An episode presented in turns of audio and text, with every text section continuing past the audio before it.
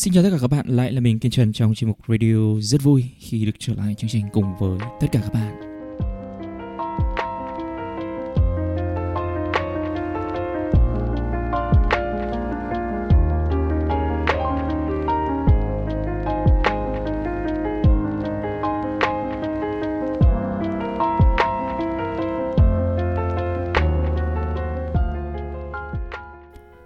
Chúng ta đã đến tập thứ 89 của 2 năm làm podcast Đừng chạy theo số đông.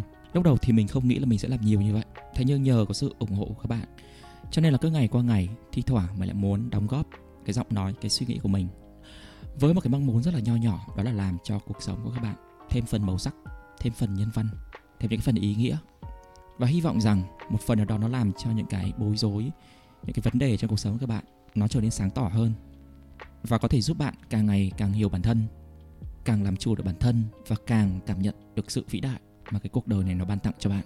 Cho mình xin gửi lời cảm ơn đến tất cả các bạn đã cùng đồng hành. Các bạn là tất cả những gì khiến cho podcast này tồn tại. Và mình, mình chỉ là một nobody. Mình chỉ là người đi cùng với bạn, đồng hành cùng bạn lên núi để chỉ cho các bạn một cái view. Cái view mới là cái quan trọng, chứ không phải là mình. Đúng ạ, giống như là bạn đi leo núi cùng với hội bạn của bạn chẳng hạn tất cả chúng ta đều muốn thưởng thức cái view cùng nhau.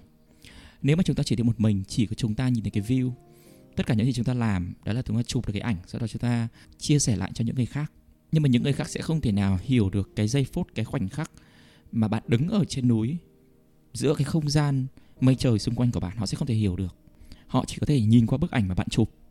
Nó giống như tất cả những cái bức ảnh khác mà họ đã từng nhìn. Nó không giống như cái khoảnh khắc mà chúng ta phải ở đó. Chúng ta nhìn, chúng ta cảm nhận chúng ta tận hưởng bằng chính đôi mắt của mình, cảm nhận bằng cả năm giác quan.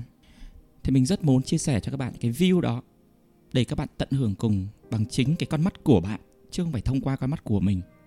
Đấy là lý do mình chỉ là người đi cùng bạn mà thôi. Mình không thể tận hưởng hộ bạn, chính bạn sẽ phải là người tận hưởng. Và đây là cái vẻ đẹp của nó, các bạn ạ. Buổi sáng hôm nay thì mình đi trên đường mình mới quan sát, mình ngẫm một chút. Mình ngẫm một chút thì mình mới nhận ra là suốt cái quãng thời gian mình lớn lên mình luôn luôn có một cái mà mình hy vọng. Đó là hy vọng một cái người khác ở bên ngoài, một cái đấng nào đấy, một cái gọi là thể chế hay luật pháp hay là nhà nước hay là vị thánh, vị chúa, vị người hùng nào đấy, một cái bộ giáo dục hay là bộ nọ, bộ kia hay là quan chức hay gì gì đó, sẽ đến cứu mình, sẽ đến giải quyết vấn đề của mình. Có thể là trump, có thể là biden, có thể là gì gì đó, sẽ đến cứu mình, sẽ đến giải quyết những cái vấn đề của mình thi thoảng chúng ta hay nghe đến những cái tổ chức hay những cái sứ mệnh hay những cái sứ mệnh từ thiện này, vân vân ở mây mây ở những cái cao siêu ở bên ngoài hứa hẹn sẽ đến cứu bạn, hứa hẹn sẽ giải quyết vấn đề của bạn. Nhưng mà dần dần qua thời gian, mình mới thực tế hơn, mình mới có sức mạnh cho cái bản thân của mình mình mới nhận ra đó là trên đời này không có ai cứu bạn, sẽ không có một người hùng nào nghĩ đến bạn chứ đừng nói là cứu bạn. Sẽ không có một cái tổ chức nào sẽ đứng ra bảo vệ bạn. Nếu mà bạn không tin thì bạn có thể nhìn những người công nhân hoặc là công chức, một dạng nô lệ thời hiện đại với một cái mức lương rẻ bèo, bán cuộc sống của bản thân, trở thành một con robot và không được bảo vệ quyền lợi, không được bảo vệ bởi lạm phát, cuộc sống muôn kiếp, nghèo khổ. Và tất nhiên là đấy là lựa chọn của họ. Tất nhiên đấy là lựa chọn của họ. Nhưng mình mới tự hỏi là tại sao họ có thể duy trì cái công việc đó bất chấp việc tất cả những cái yếu tố mà họ đang làm nó đều tệ. Từ mức lương từ cái bản chất công việc từ cái sự bảo vệ từ việc trở thành nạn nhân kinh khủng nhất của lạm phát từ việc không có thời gian nuôi con lẫn không có tiền nuôi con từ cái việc công việc phá hủy bản thể. Nhưng họ vẫn làm. Mà thậm chí công việc nó còn nguy hiểm nó còn mang đến rủi ro đến tính mạng đến sức khỏe thì mình, mình nghĩ là phải chăng họ có một cái suy nghĩ là trong tương lai sẽ có một cái giai đoạn cứu rỗi? Sẽ có một cái người hùng nào đấy cứu họ, quan tâm đến họ, lo lắng cho họ. Nó giống như trong tôn giáo cũng như vậy. Cứ làm tay sai cho mục sư, cứ làm tay sai cho trụ trì, cho các cái giáo phái, thì sau khi chết đi sẽ được lên thiên đường. Và cái chiến thuật nô lệ của họ đó là họ truyền vào não chúng ta những cái sự hứa hẹn về người hùng, những cái sự cứu rỗi để khỏa lấp, để xoa dịu cái sự sai sai, cái sự bất an, cái sự đau đớn, cái sự khổ bên trong mỗi người. Và tất cả cái sự bất an, cái sự lo lắng, cái sự khổ bên trong mỗi người bắt buộc phải được giải quyết từ bên trong. Nhưng mà có rất là nhiều người họ sẽ chọn những cái giải pháp chấp vá, chọn thuyết phục bản thân là trong tương lai sẽ có những giây phút cứu rỗi, sẽ có người hùng cứu mình mình đáng thương, mình sẽ được người khác cứu, chứ không phải là mình, mà là người khác, mà là một cái đấng cao siêu nào đấy, mà là một người tổng thống mới sẽ lên chẳng hạn sẽ lên nắm quyền chẳng hạn, sẽ thay đổi họ, sẽ giúp họ, sẽ cứu họ, sẽ giải quyết hết những cái vấn đề mà họ đang gặp phải. Và cái đức tin này nó cho họ một cái niềm hy vọng le lói, nó cho họ một cái lý do chính đáng để chấp nhận cái sự khổ mà họ đang có bây giờ, để tiếp tục vật lộn, mà không cần hỏi tại sao, mà không cần tự giải quyết, tự phân tích những cái vấn đề thực sự của họ, mà thay vào đó, cứ yên tâm là trong tương lai sẽ có người đến cứu sẽ có một người khác, sẽ một người vị tổng thống mới, một cái bộ trưởng mới, một cái tổ chức từ thiện, một cái tổ chức quốc tế nào đó. Có cái sứ mệnh giải cứu trái đất. Một cái superman nào đó. Một cái vị chúa nào đó, một cái vị phật nào đó. Cứ yên tâm là cuối con đường sẽ vẫn ok bởi vì sẽ có người hùng. Nhà nước luôn luôn lo cho dân. Tất cả những tôn giáo đều muốn hướng con người đến cái thiện. Các thầy ở bên ngoài luôn quan tâm và yêu thương bạn. Trường học sẽ khiến các bạn trở thành người có ích đi du học sẽ giải quyết tất cả vấn đề. Bọn tây nó thông minh. Bla bla bla. Những cái giây phút cứu rỗi. Những cái ảo tưởng mà tự chúng ta tự chuốc như chuốc rượu vào bản thân. Tự chúng ta gây say chúng ta bằng việc ảo tưởng người hùng.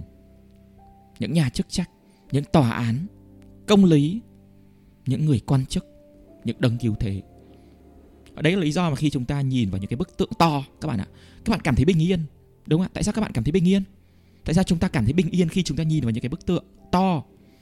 Mặc dù nó chỉ là cục đá hay là cục đồng được con người đẽo lên, tại sao chúng ta lại cảm thấy bình yên? Vì chúng ta huyễn hoặc bản thân rằng nó sẽ cứu bạn. Cái cục đá kia sẽ cứu bạn. Cái cục đá cái quan tâm đến bạn mà bạn không cần phải làm gì. Chỉ cần cầu nguyện, chỉ cần hy vọng và bạn không nhận ra bạn đang chuốc rượu chính mình. Đấy chỉ là một sự ảo tưởng của bình yên, chứ không phải là bình yên thực sự. Bởi vì bình yên thực sự bắt buộc phải đi từ bên trong, bắt buộc phải đến từ sự giác ngộ, nhận thức sâu từ bên trong, bằng cách hiểu hiểu bản thân của bạn, bằng cách kết nối với cái phần bản thể thực của bạn. Còn nếu mà chúng ta vẫn ảo tưởng, sẽ có người hùng đến cứu chúng ta.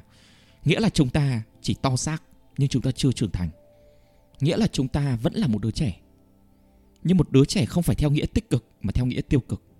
Nghĩa là sự thiếu trưởng thành, sự yếu đuối, sự trẻ con, sự ngây ngô, sự ảo tưởng. Bởi vì người trưởng thành thực sự sẽ hiểu được một điều. Không có ai đến cứu bạn, ngoài bạn. Không có một người anh hùng hay một đấng nào hay một tổ chức nào sẽ cứu bạn, sẽ muốn giải cứu trái đất, sẽ không có thượng đế ở bên cạnh bạn đâu cái bọn làm giáo dục nó sẽ không quan tâm đến giáo dục đâu. Cái bọn cai trị nó sẽ không quan tâm đến sức khỏe của bạn đâu. Nó sẽ không quan tâm đến dinh dưỡng cho bạn đâu. Nó cũng sẽ không quan tâm đến lạm phát đâu bạn ạ. Bởi vì nó là đứa được lợi từ lạm phát. Tất cả những cái bộ, những cái tổ chức, nó chỉ là những cái tổ chức quan liêu, lãng phí, công chức, công quyền mà thôi. Những cái tôn giáo nó chỉ quan tâm đến việc xây chùa mà thôi.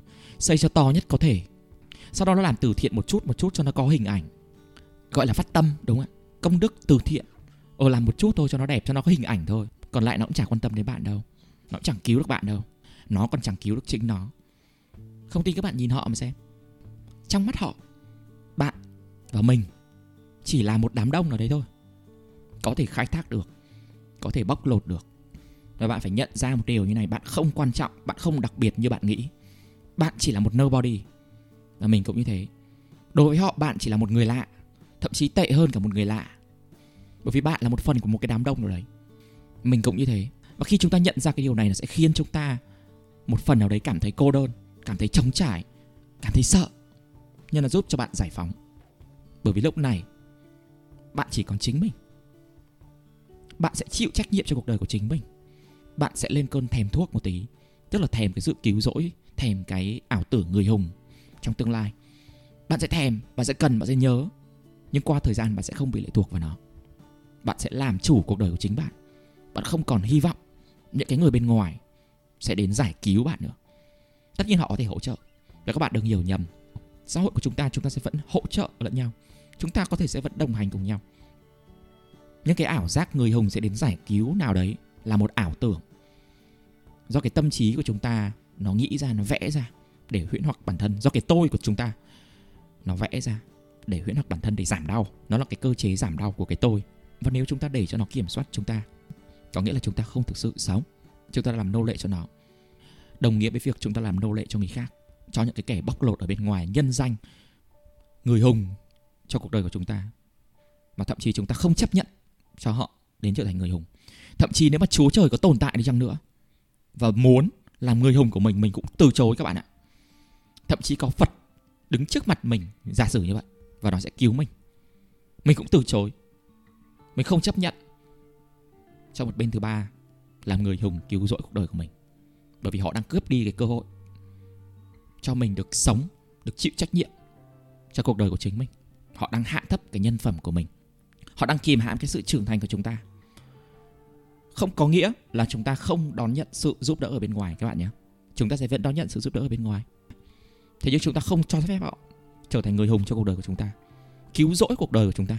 Bởi vì chỉ có chúng ta mới được phép làm như vậy. Bởi vì suy cho cùng đây là cuộc đời của bạn. Người khác không thể sống cùng bạn. Và tất cả những cái ảo tưởng người hùng kia chỉ khiến cho bạn chìm sâu hơn vào cảm giác nô lệ trong suốt một quãng cuộc đời dài. Và những cái tổ chức hay những cái con người ngoài kia đang có sứ mệnh bảo vệ, cứu rỗi cuộc đời, cứu trái đất. Đừng có tin họ, các bạn ạ. Họ còn không cứu được họ. Bạn là một nobody. Bạn không phải người thân họ hàng của bạn. Đến họ hàng người thân của họ họ còn chẳng quan tâm. Họ còn chưa chắc đã quan tâm đến họ họ còn chẳng quan tâm bạn là cái gì của họ.